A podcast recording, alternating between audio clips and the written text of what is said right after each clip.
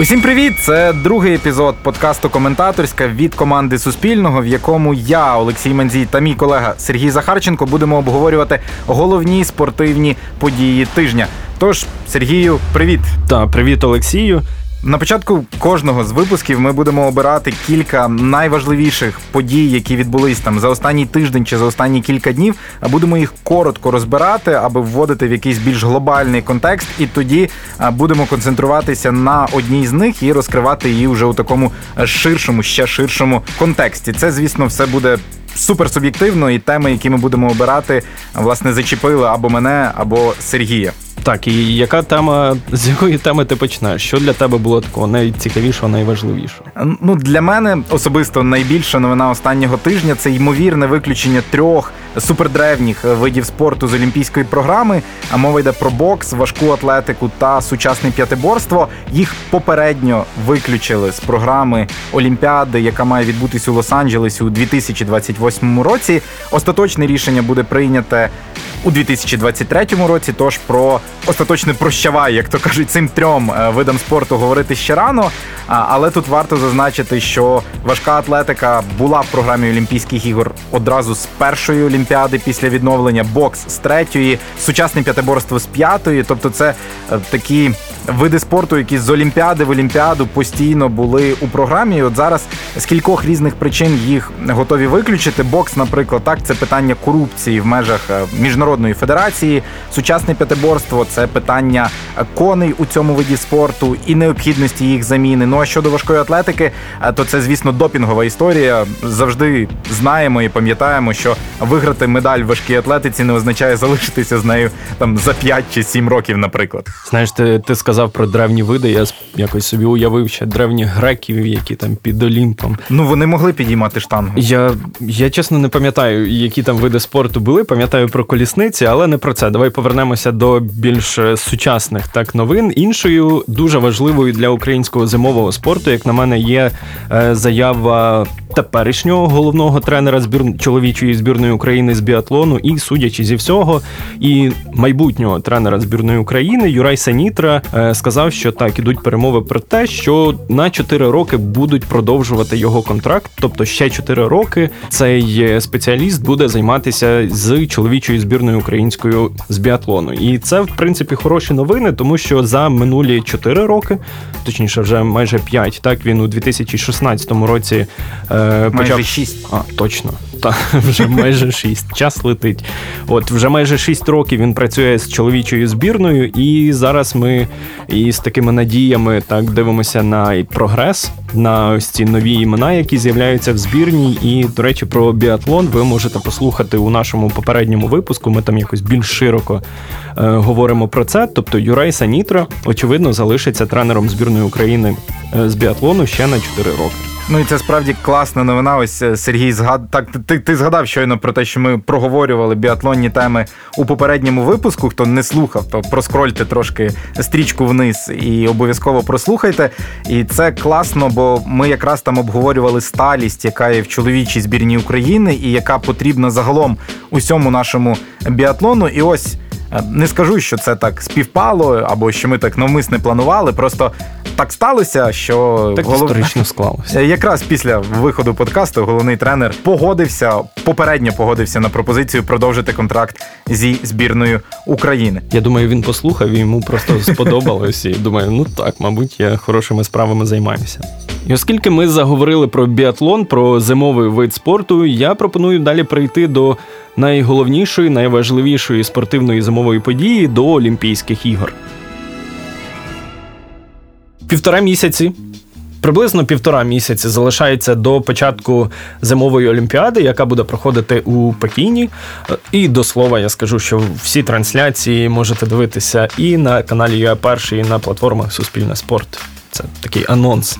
Е, так, але вже ці ігри стають е, в деякій в деякій мірі таким прецедентом, тому що е, вона ось ця тема Китаю стала не тільки вже спортивною, так а вона вийшла таки в межі політичного, так в межі е, міжнародної політики. Е, справа в тому, що великі країни, західні демократії, як то кажуть, почали дипломатично поки що бойкотувати ці ігри. Е, мова йде про Сполучені Штати, Велику Британію, Австралію, деякі країни Балтії, це Литва, здається. Ладно, не здається, а точно Литва. От країни Балтії, саме Литва. І причиною цього стало те, як Китай е, повівся е, із своєю однією з найвідоміших тенісисток із Пенг Шуай, і там була передісторія. Справа в тому, що десь е, на початку листопада китайська тенісистка Пен Шуай, яка там на початку 10-х років була першим номером у парному розряді, першим номером світового рейтингу, написала у Weibo, це така китайська соцмережа, написала текст, де звинувачувала одного із китайських високопосадовців у сексуальних домаганнях. Е, цей пост провисів відкритим хвилин 20. Потім його стерли. Потім всі згадки про всі якісь скріни, які почали шеритися у цій соціальній мережі, почали стиратися. Взагалі, всі згадки про Пенг Шуай, всі її останні пости почали зникати із цієї соцмережі. І за декілька тижнів постало таке питання: де Пенг Шуай? І це питання почали поширювати і е, там знані тенісисти, Новак Джокович, Серена Вільямс, Еліна Світоліна. Ну, Еліна Світоліна трішки пізніше доєдналася до цього, але так і Еліна Ірини Світоліна, е, почали от ставити це питання: де Пенг Шуай? І кілька днів тому Пен Шуай дала інтерв'ю сингапурському виданню, яке це газета, яка виходить китайською мовою, і там вона. Взагалі заперечила, що будь-коли писала, говорила про будь-які е, сексуальні домагання. Тобто вона повністю повністю все заперечує, каже, що нічого такого не було це стало таким наріжним каменем, так для того, аби розвернути більшу кампанію і взагалі поговорити про Китай як про ту країну, де не тільки права однієї людини можуть е, ось таким дивним чином порушуватися, адже.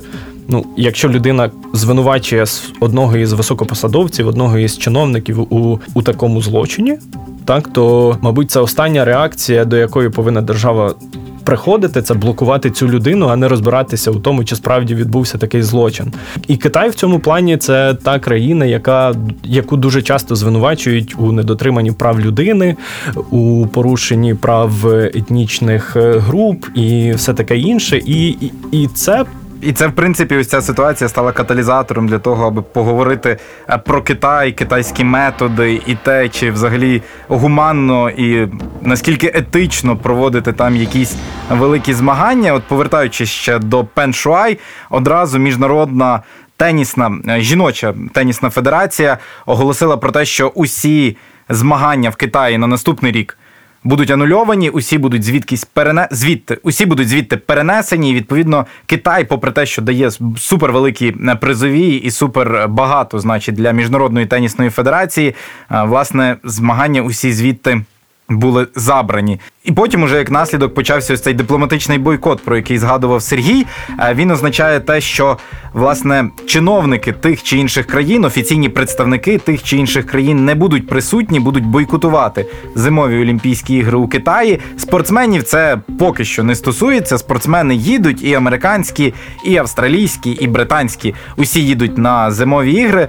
Та водночас жодної, так би мовити, офіційного представництва, крім спортивного, там не буде. І Ну, я підозрюю, що список ось цих країн буде ще до початку Олімпійських ігор.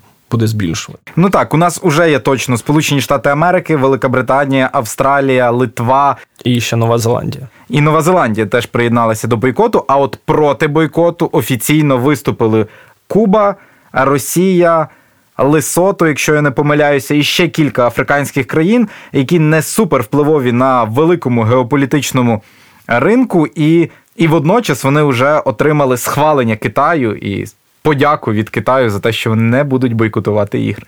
Так, і це нас підводить до такого більш глобального питання: наскільки доречно проводити великі міжнародні спортивні змагання, як от Олімпійські ігри, у таких країнах, які от за звітами міжнародних організацій не дотримуються прав людини, проводять е, такі утиски, так різних е, етнічних груп, релігійних груп, і наскільки доречно там проводити ось ці Олімпійські ігри, один одним із е, таких слів слоганів є там рівність єдність, е, так разом. Ось е, наскільки це взагалі етично виправдано проводити ці змагання саме там.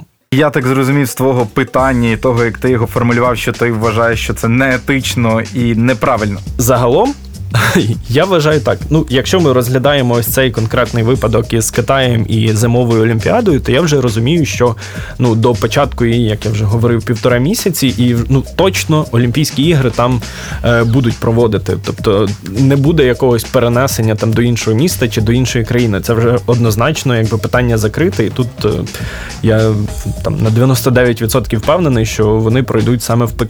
Пекіні. Але е, це питання до того, наскільки великий великі міжнародні спортивні організації, як от Олімпійський комітет, е, ФІФА чи будь-яке інше, наскільки вони е, зважають е, при виборі місця проведення цього змагання на те, які е, взагалі, що це за країна і яка в них ситуація там із правами людей, із дотримання цих прав.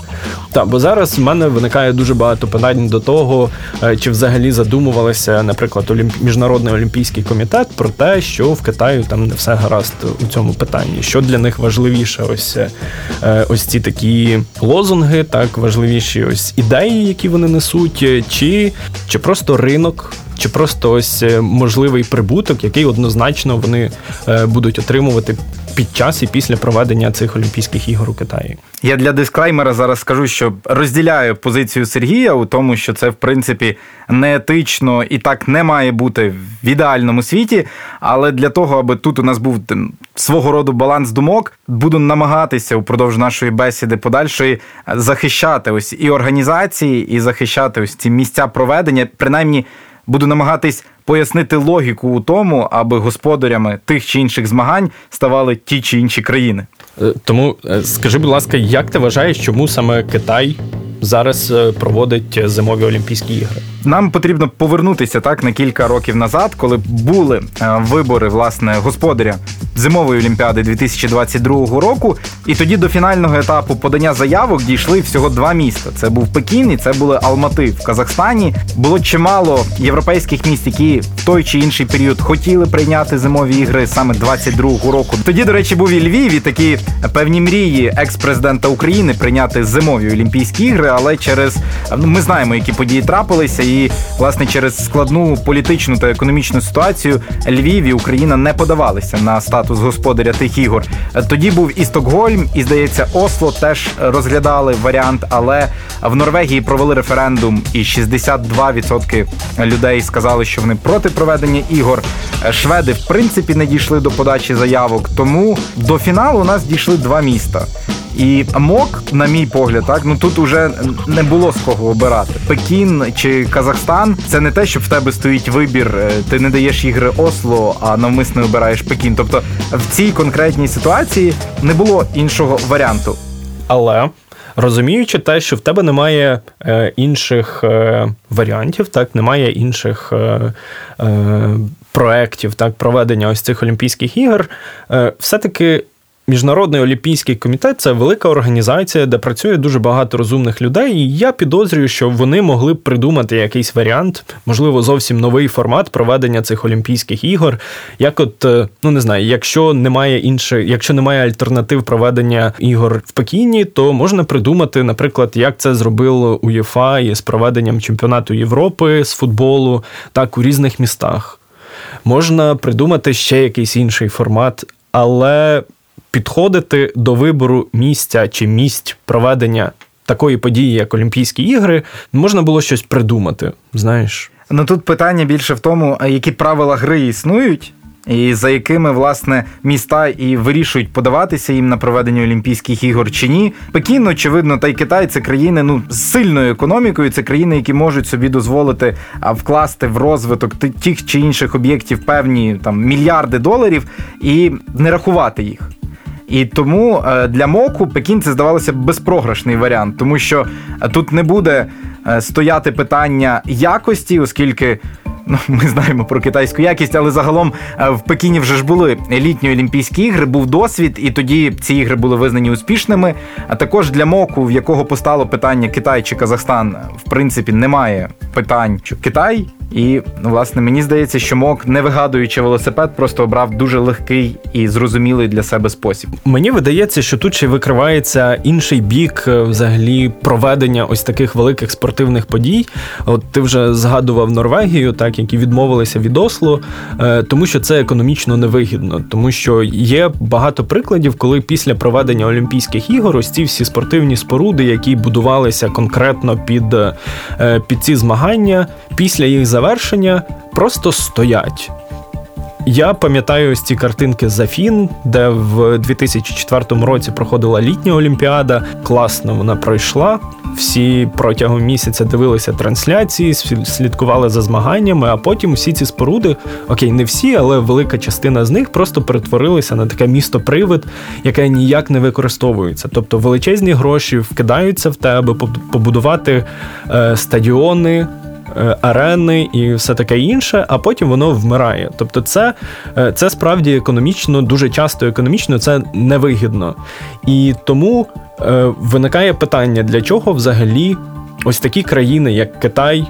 Як Об'єднані Арабські Емірати, як Катар, вони взагалі беруться за проведення таких спортивних подій.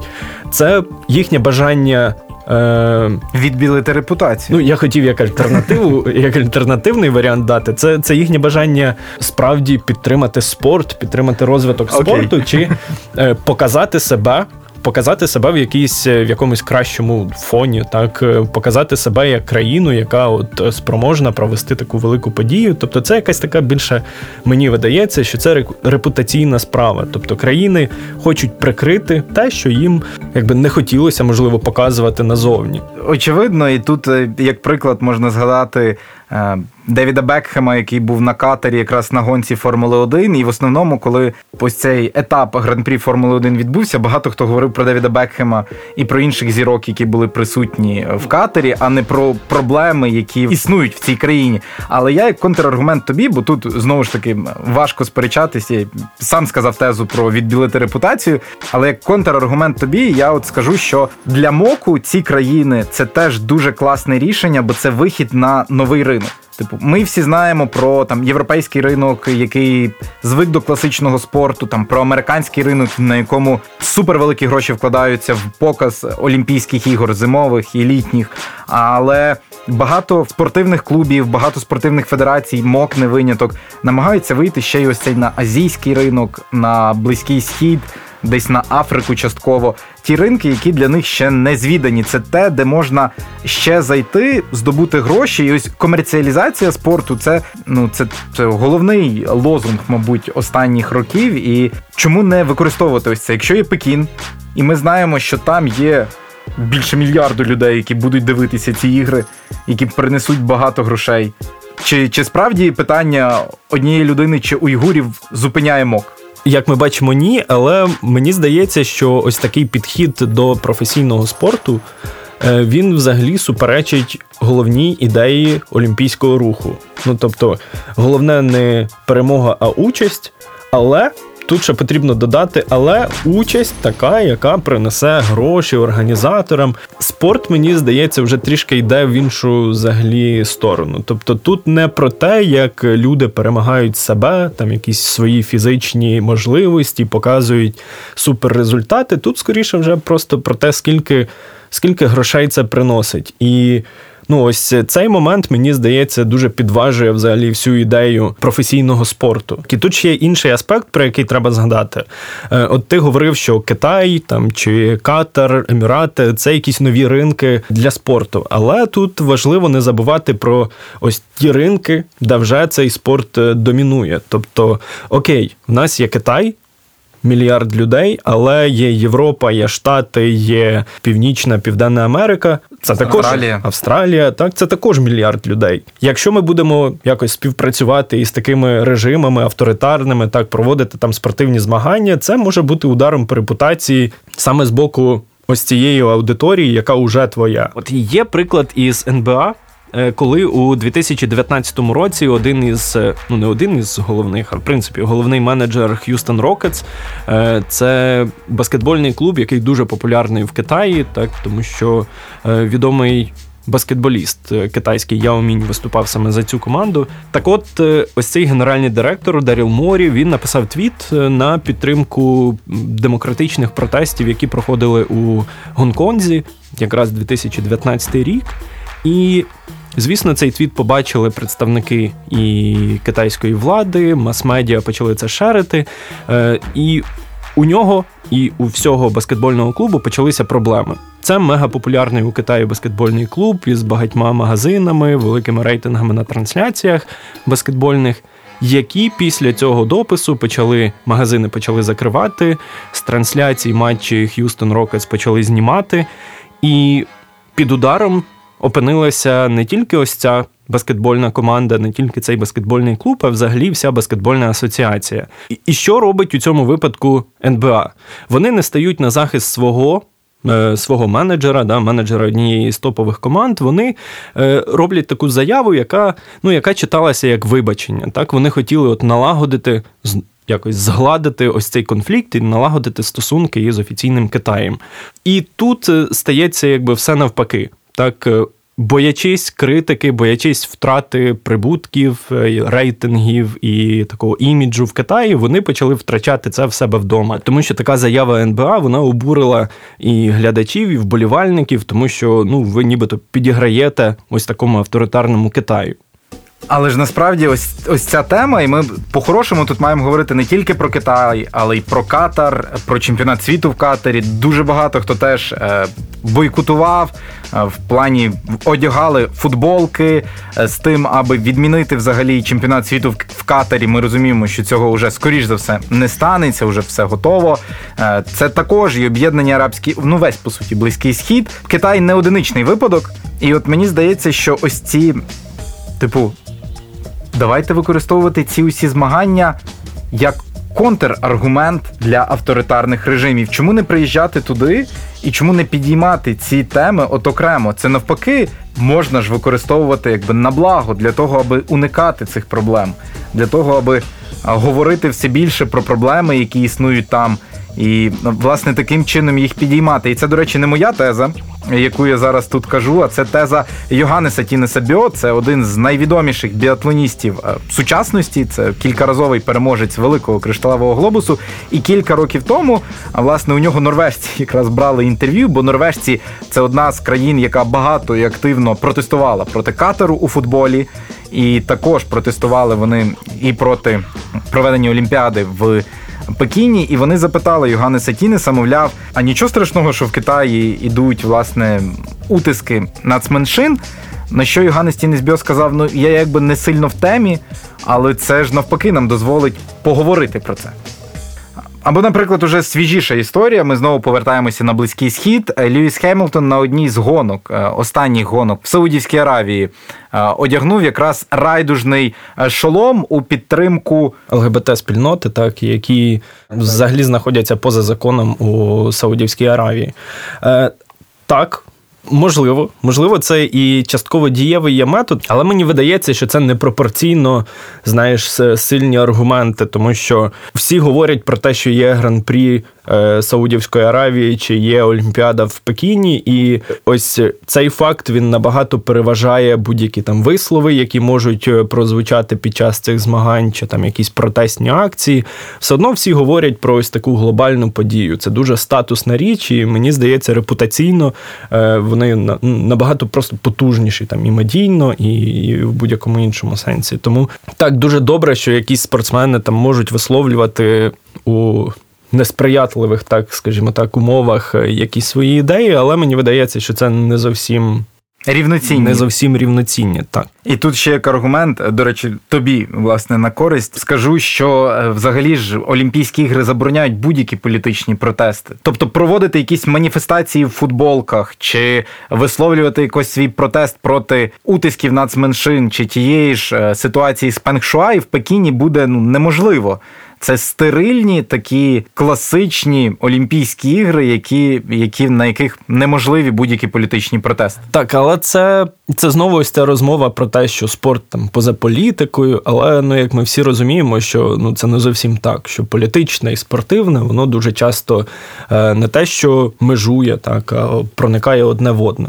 Так, можливо, там на Олімпійських іграх і будуть якось банити так тих спортсменів чи там будь-кого, хто буде проявляти свою політичну позицію з того чи іншого питання, але знову ж таки, це, це таке тріки питання.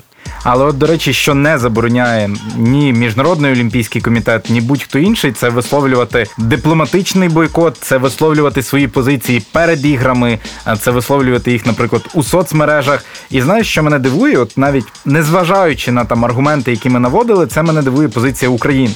Бо Україна Мовчить. І коли ми говоримо про чемпіонат світу в катері, норвежці активно протестували проти цього змагання. Вони висловлювали свою позицію відкрито від е, тренера до гравців. Абсолютно усі представники цієї команди. Те саме у Швеції, те саме було, наприклад, і у Німеччини. Україна жодного разу ніхто не промовив слова про Катар. Можливо, тут питання в тому, що е, Україна нічого собі не гарантувала, але зрештою і Норвегія туди ще не вийшла. Норвегія туди взагалі не вийде. Але позиція, яку займала Норвегія, була дуже активною і, власне, показувала ставлення цієї країни. І ось схожа ситуація зараз із дипломатичним бойкотом ігор. Чи чути щось від України загалом? Е, від України, від офіційної позиції, ні Міністерства закордонних справ, ні взагалі. Мені здається, що навіть от в якомусь політичному середовищі українському взагалі ось ці ідеї там про можливий бойкот, чи там взагалі жодних жодних е, таких критичних висловів я не зустрічав. І так, мені здається, це таким трішки дивною позицією, і вона скоріше демонструє нашу слабкість. Ну, це, типу, на, на мій погляд, це знаєш, ми не ліз, бо це не, не наша проблема. Хоча насправді вона е, частково і наша, так бо ми дуже надіємося і розраховуємо на підтримку України у е, боротьбі проти Російської Федерації, так е, у відстоюванні нашої незалежності. І Нам дуже приємно, коли ми чуємо там якісь слова підтримки чи жести підтримки, навіть не на рівні політичному, а от е, під час там якихось спортивних змагань, чи ну просто нам приємно бачити, що хтось за кордоном підтримує Україну от у нашій боротьбі. Але якщо так замислитися і подивитися на е, Китай, на далекий схід, то для деяких країн Китай е, це така ж сама Росія. Для нас, тобто є приклади Гонконгу, є приклади Тайваню, які так само відстоюють свою незалежність у боротьбі проти ось такої великої авторитарної країни, якою є Китай. І я розумію, що позиція України, висловлена позиція України, можливо б нічого не змінила, але це було б таким, знаєш, маркером Тим, що Україна доєднується і солідаризується із країнами, які знаходяться фактично в такому ж стані. І тут є приклад Литви, яка е, дуже близька для нас і культурно, так і історично. Маленька країна, е, яка знаходиться дуже далеко від Китаю, але от в її в її влади, в її офіційних осіб вистачило сміливості, бажання так, от висловити протест щодо проведення Олімпійських ігор у такому далекому Китаї, і фактично підтримка і Гонконгу, і Тайваню у їхній боротьбі проти цієї країни. Чому б не висловити таку підтримку і з боку України? Ну, бачиш, десь ми доходимо і до того, що ця ситуація, ось ця дилема, схожа і на дилему, яку переживають, мабуть, і великі спортивні федерації. Тобто, ми з тобою погоджуємося на тому, що не етично давати великі спортивні змагання країнам, у яких є проблеми так з правами людей, але ніхто не шукає якогось іншого варіанту. Так, якщо у вас є свої думки, якщо от ви послухали нашу розмову, можливо, ви чимось не погоджуєтеся, чи навпаки, чимось погоджуєтеся, е, не соромтеся писати в коментарях е, і підтримуйте ось цю коментаторську своїми коментарями. Нам буде дуже приємно її почитати. Можливо, у вас є просто якесь універсальне рішення, як вирішити цю проблему, до якого ще ми тут не дійшли або не дійшли е, і загалом великі спортивні федерації. Не забувайте також, що ми, зрештою, відправимося на зимові Олімпійські ігри, але будемо намагатися підіймати якомога більше ось цих некомфортних, незручних тем для Китаю, аби розповісти про них не тільки зі спортивної точки зору. Сергій поїде в Китай, і я не сумніваюся у тому, що він, зважаючи на його позицію, буде розповідати і про уйгурів, і про інші питання, які накопичилися до Китаю. Так, ну буду про біатлон точно розповідати.